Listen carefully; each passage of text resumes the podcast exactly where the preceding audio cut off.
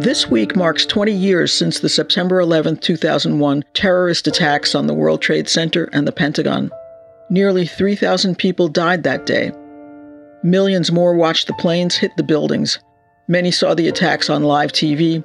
And 2 decades later, those images remained seared in the nation's memory. Researchers call this kind of shared disaster a collective trauma. For decades, they've studied how collective trauma affects individuals and communities' mental and even physical health. Who is most at risk after a collective trauma event? How long do the effects of such trauma last?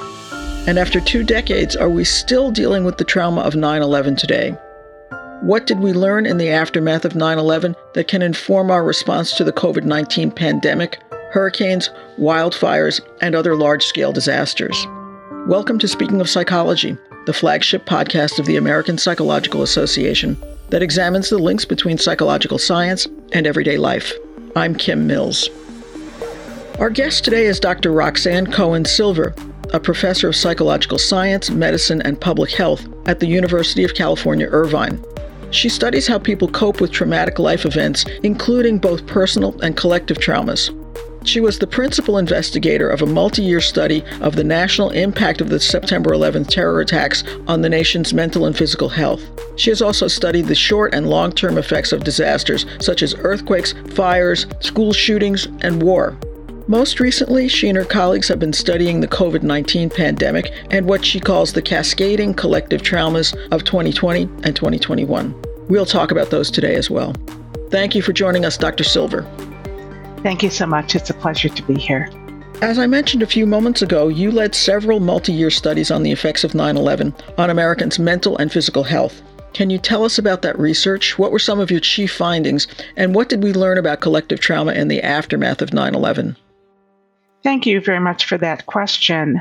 My colleagues and I began in the days after the September 11th terrorist attacks to study a large representative sample of Americans who were followed for about 3 years.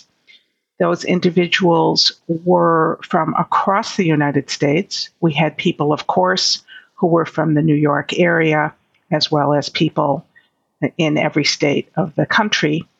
And we started a few days after the 9/11 attacks to ask people about their exposure to the attacks, whether or not they knew anybody who was in the World Trade Center or the Pentagon or on one of the airplanes, whether or not they themselves were in New York City or Washington, D.C., whether they knew anybody who was presumably who was lost and presumably at that point killed by the attacks.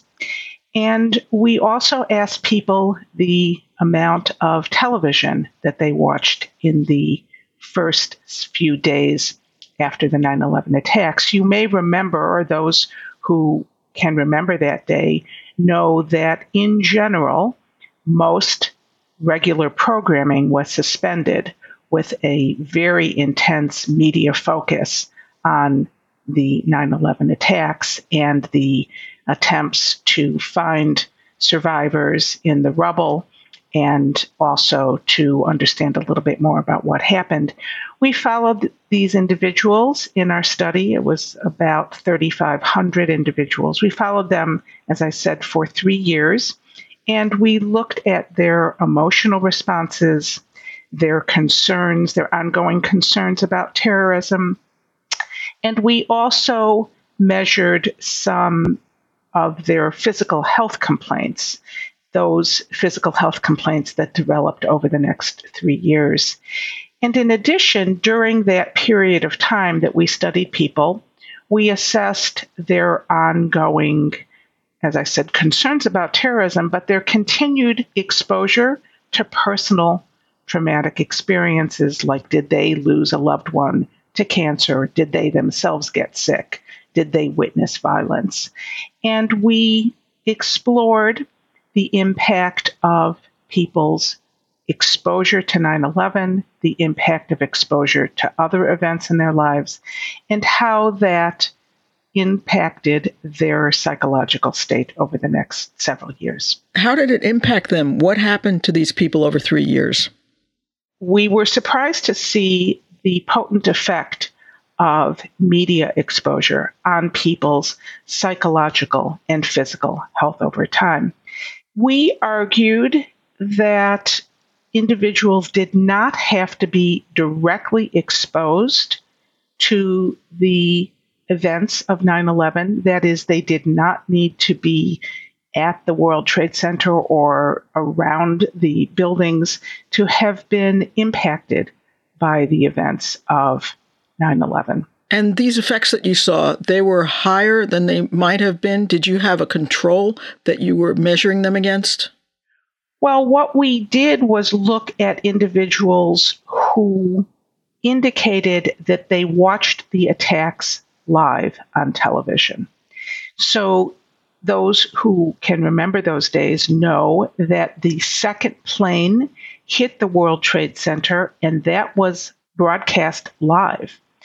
And individuals could also see the buildings fall live on television. And we could juxtapose those individuals who said that they had seen the attacks live on television as compared to those who did not. We found that those who did witness the events of 9/11 live on television were more likely to be exhibiting stress responses, both psychological and physical stress responses, and more likely to develop physical health complaints over the next 3 years, new onset physical health complaints. So health concerns that had not been present previously. And let me say one very important part of our study, because it was a longitudinal study, that is, we repeatedly studied the same individuals over time, we could explore the development of physical health complaints. So we know where they were physically and psychologically before the attacks. We had data that were collected on those individuals, and we could monitor the new onset of psychological and physical concerns. It is also the case that because we began our study within a few days after the 9/11 attacks, we were not asking people to reconstruct their memory of where they were at that time. We were actually measuring that about 5 days after the attacks. And so we could say, how many hours over the past week have you spent watching media, as opposed to me asking you 20 years later, how many hours do you think you were spending? I will say that of our nationally representative sample of individuals, about 60% reported within a few days after the 9/11 attacks that they did witness some portion of the attacks live on television. So it was about 60% witnessed either the second plane hitting the World Trade Center or the buildings fall, and about 40% learned about the attacks afterwards. In our sample, we had about 5% of individuals who were either in New York or Washington, D.C. or Pennsylvania, or had been on the phone with somebody in one of the buildings, or had been in the area and had witnessed the events directly. So here we are 20 years later. Do you think that as a country, we're still feeling the effects of 9/11 today, or has it receded in our minds by now?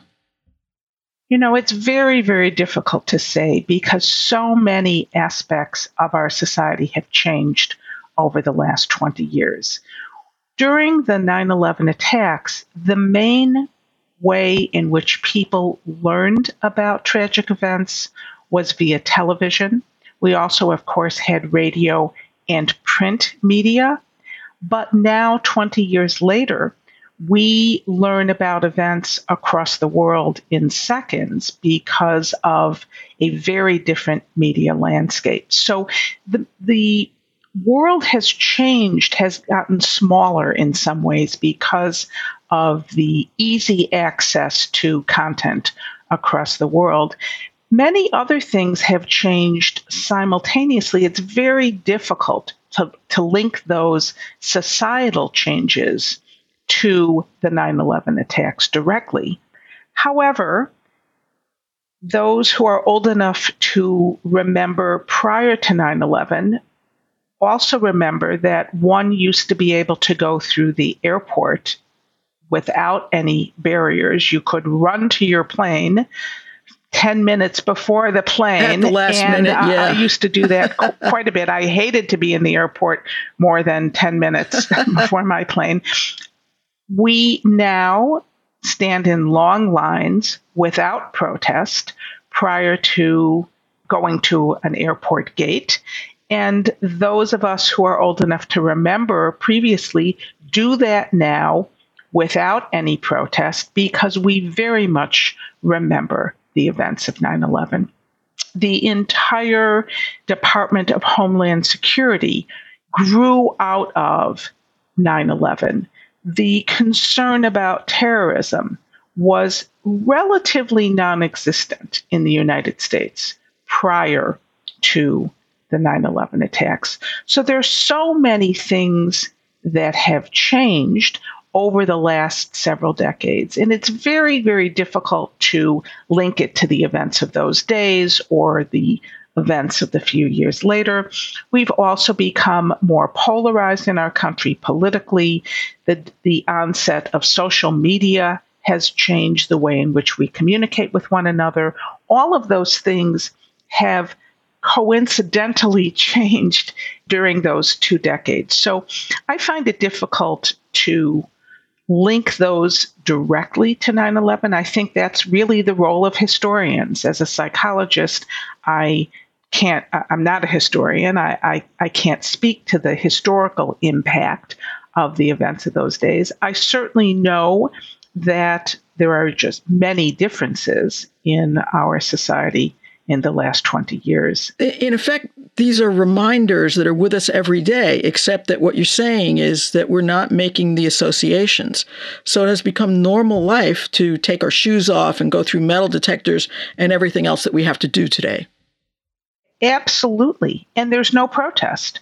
Similarly, when young people go to concerts, they open up their handbags. Women open up their handbags. Men are we're used to going through metal detectors. That just didn't happen decades ago. It didn't happen before 9/11. All of those changes were in direct response to a concern for terrorism on our soil.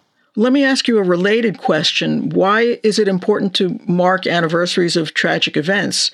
Do these bring back the trauma, or do they help people process and cope with it, or both? That's a very interesting question.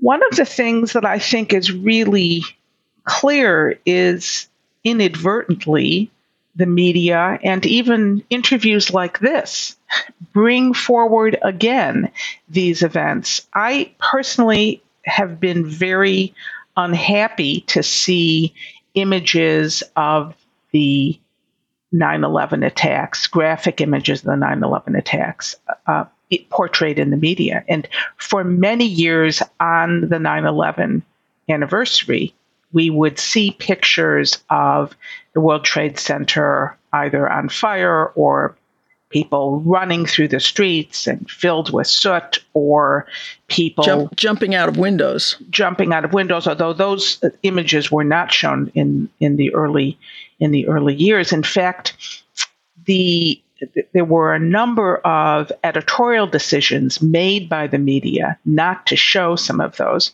graphic images in the days and weeks after 9/11.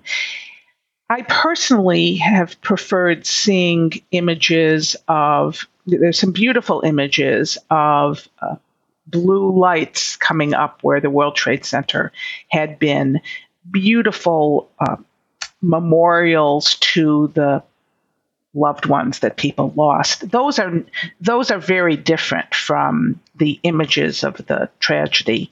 So I think it's very difficult for us to avoid remembering the tragedy when there are so many media portrayals of the tragedy that we see over and over again.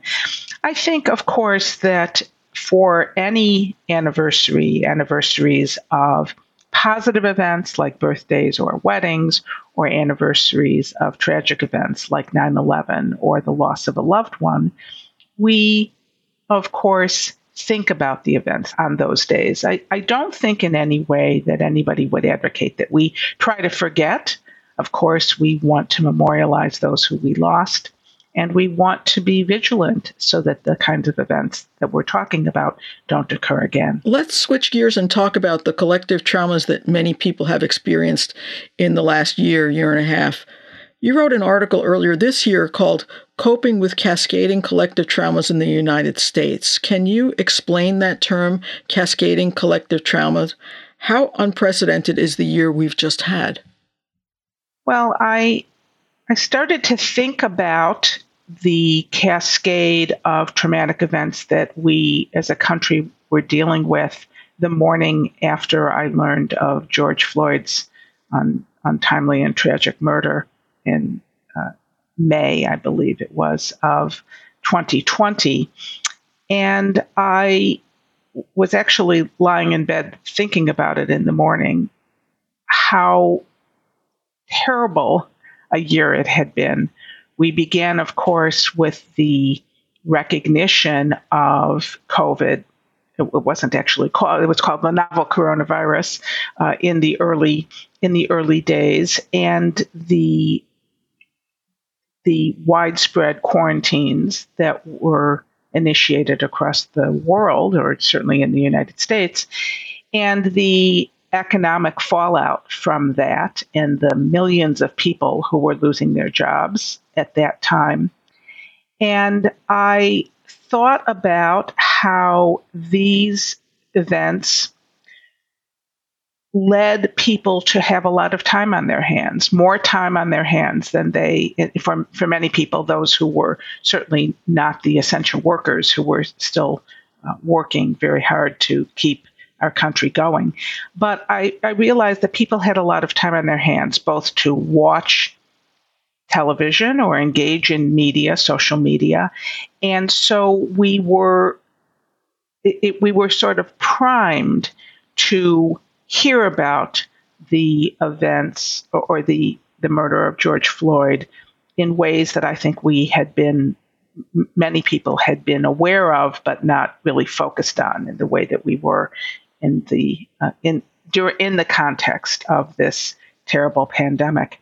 Around the same time, certainly in the couple of weeks and months after George Floyd's murder, we had wildfires throughout the Northwest. There were increased numbers of hurricanes that had not been. I believe 2020 was, if not the worst, one of the worst years on record for hurricanes in the United States. And all of this just seemed almost too much to bear. So my colleagues, Allison Holman and Dana Garfin, and I wrote a paper, as you said, called Coping with Cascading Collective Traumas in the United States, in which we highlighted the important role of both direct exposure to these kinds of experiences, as well as indirect exposure via the media. And we argued how important it was for people to monitor their exposure to media about tragedies. And we acknowledged that it was going to be a very difficult year to come out of. I have been thinking a lot about interviews and talks that I gave in the early days after the pandemic began. And I said at the time that we don't know how long this pandemic is going to last, and we don't know how bad it's going to get. And in 2021, sadly, I would still say the same thing. We really don't know how bad it's going to get, and we don't know how long it's going to last. Of course, when I said that back in the spring of 2020, we didn't have vaccines, but now we have vaccines. Not everybody in the world who would love to get a vaccine has access to it, and many people who have access to vaccines in our country have chosen not to get them. So I think that puts us in a very complicated situation where we don't know how long it's going to last, and we don't know how bad it's going to get. Given all the death, doom, and destruction that's been raining down on us, I mean, do we get maxed out at some point? Do we become inured to this much trauma and you just get numb? Or does it just pile and pile and pile up? Well, I think that we must recognize that everybody hasn't been impacted by the pandemic in the same way. So there are millions and millions of individuals who have lost a loved one. There are millions and millions of individuals who have gotten sick themselves. And there are some who have been fortunate because of their economic circumstances or just luck, or perhaps because of vigilance, that have been personally untouched by the events, except that they are spending more time at home. Maybe they're gardening. I mean, the range of exposures and the range of impact of the pandemic has really differed. And it's no secret that there are certain groups, in particular, Native American groups, Latinx individuals, Black residents, who have been more impacted by the illness and the deaths as a result of COVID than others. So we have to recognize it. It hasn't been a one-size-fits-all exposure, and it will not be. There will not be a one-size-fits-all response. I've been studying tragedy for over 40 years, and the most important message that I learned back when I was working on my dissertation, and now 40 years later, is that there is not a one-size-fits-all response. There's enormous variability in how people process and respond to events, very much influenced by people's prior life experiences, by their chronic stress or their experiences during the event, and by the amount of support and resources that they have in the aftermath. All of this is to say it's a complicated situation, and that's why we try to collect data, why we try to do research on this topic.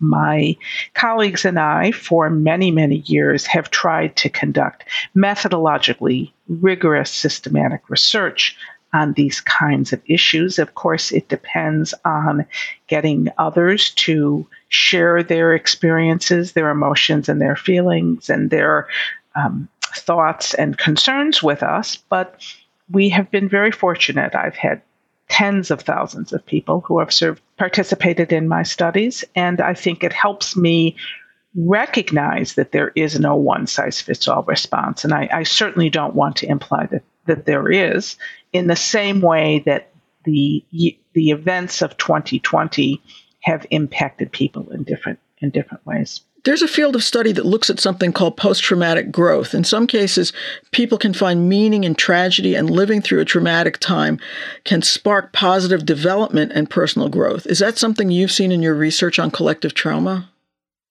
I personally see these kinds of positive benefits that people see as a strategy in which, a coping strategy. This is the way in which people cope with this terrible adversity and uncertainty. But my colleagues and I are working on a paper right now looking at the positive experiences that have come out of the pandemic. We don't use the term post-traumatic growth. That is something that I think others may use. We see these as benefits that people are able to see. Perhaps their mental gymnastics that people are engaging in to cope with the tragedy simultaneously. They're acknowledging the tragedy, but they are seeing some positive experiences. Certainly, many, many people have enjoyed the opportunity to work from home and not have to sit in traffic. And then there are other individuals who are stuck in a residence with somebody who is abusive or somebody with whom they have a very complicated personal relationship. Maybe they don't have good internet. Maybe they are living in an environment that makes working from home extraordinarily difficult. And so while some people may find the positive benefits of not having to sit in traffic, others find that same experience to be quite stressful and quite challenging. So I think it's important, again, to recognize that there are different ways to respond. We have found that many people are able to see a somewhat silver or gray, lining in the blackness and the bleakness. And I do see that as a very positive way to cope with this, because otherwise it really can be overwhelming. We haven't exploited as much in our data yet, but I've been monitoring what others are reporting in data across the world. And we do know that in some communities, and again, the data are still, it's important for us to explore more than one study, but it does look like in some communities, rates of substance use and substance abuse may have increased. There have been some articles suggesting that the plague of loneliness has led to increased depression. We've seen some of that in our own data. I think we'll have to see what the consequences are. But at the same time that people are experiencing these negative psychological states, many people are trying to hold on to some positive experiences that they've had. And I do feel that once we're out of this, I think once we are through this terrible time, I do feel quite, I think it's likely that people will be able to look back on the events of 2020, 2021, and see that they were stronger than they had expected, or that they were able to come through recognizing some skills that they didn't realize that they had. But again, that is not to say that there will be some who will be unable to find anything positive. I mean, this has really been a terrible year. And for people who have lost loved ones, who were not able to say goodbye, who were unable to have a ritual burial, all of these things are just terrible. And I think it's very important that we don't imply that everybody should be seeing something positive about this, because for some, there is nothing positive about this horrible year. And I think we have all suffered losses, both real and symbolic, the cancellation of weddings or the inability to celebrate one's senior year in high school, or the inability to play sports. I mean, all of these things that happened in 2020, I think, are with some people and will likely, for those individuals, never leave them. And I wouldn't expect that it would.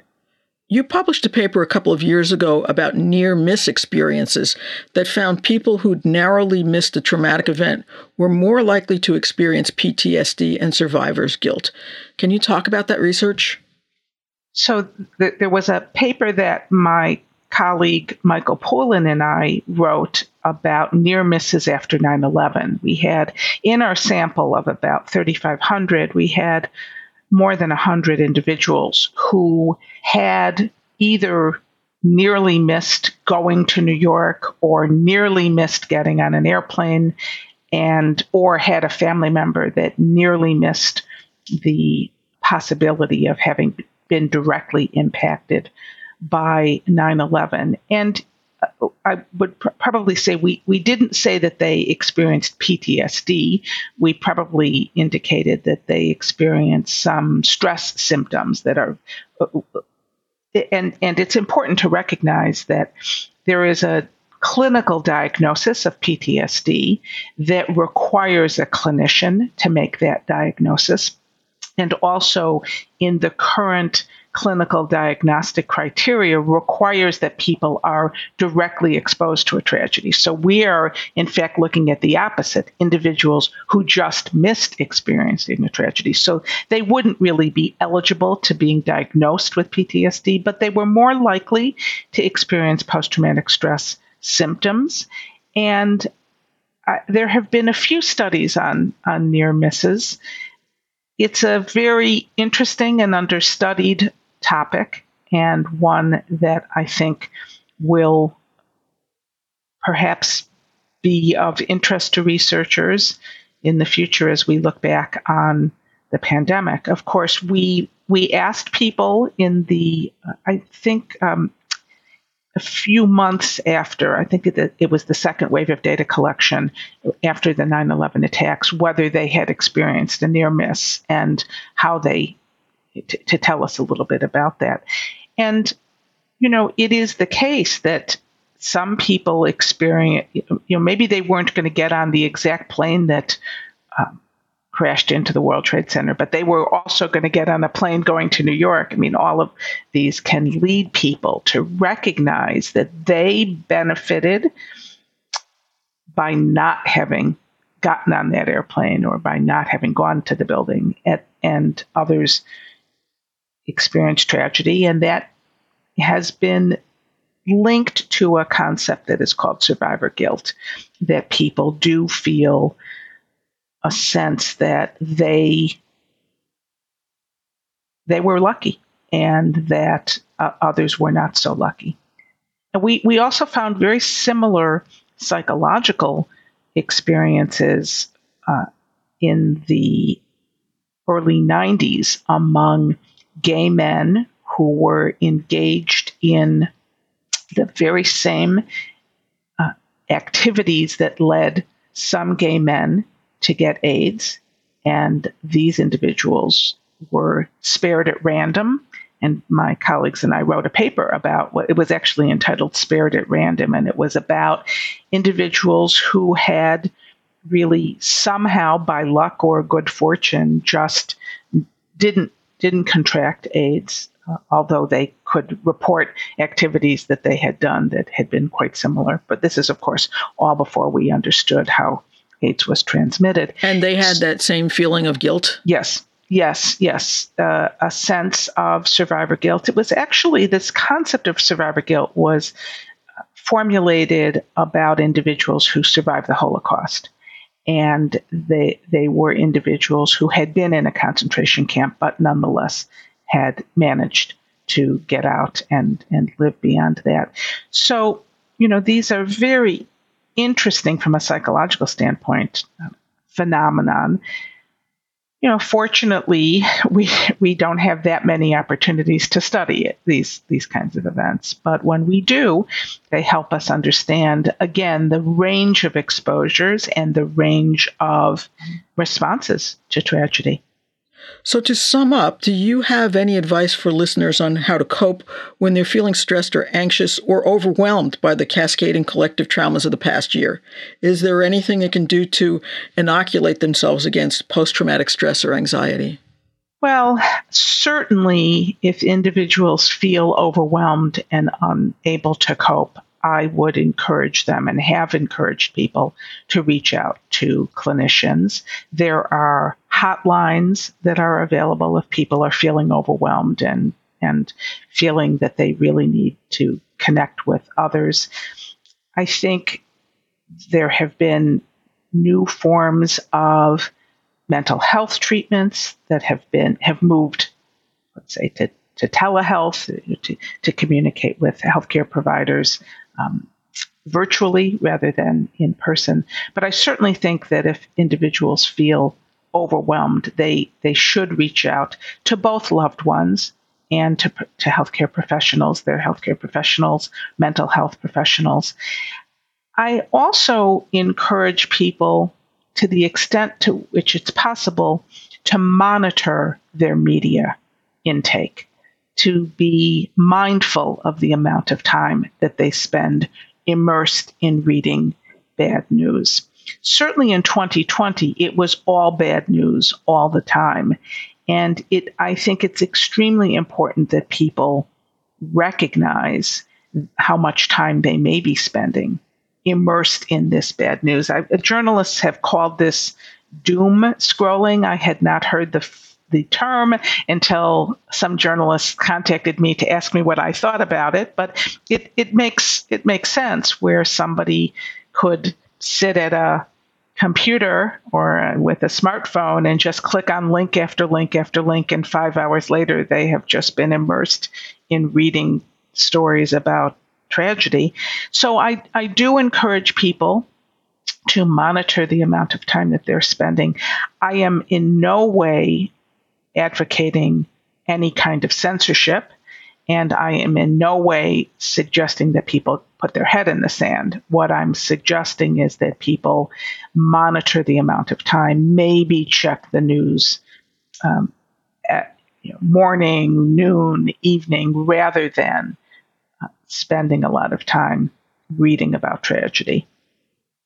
And I think that that's recognizing and being mindful of one's own feelings and the need and recognition that it's appropriate to reach out to loved ones or to health care professionals or mental health professionals, as well as monitoring the amount of time that one is spending immersed in tragic news, I think are two very important ways in which we can cope with these very difficult times.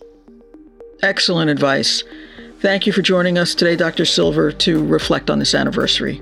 Thank you so much for having me. I really appreciate the opportunity. You can find previous episodes of Speaking of Psychology at www.speakingofpsychology.org or on Apple, Stitcher, or wherever you get your favorite podcasts. And please leave us a review. If you have comments or ideas for future podcasts, you can email us at speakingofpsychology@apa.org. That's Speaking of Psychology, all one word, at apa.org. Speaking of Psychology is produced by Lee Weinerman. Our sound editor is Chris Kondian. Thank you for listening. For the American Psychological Association, I'm Kim Mills.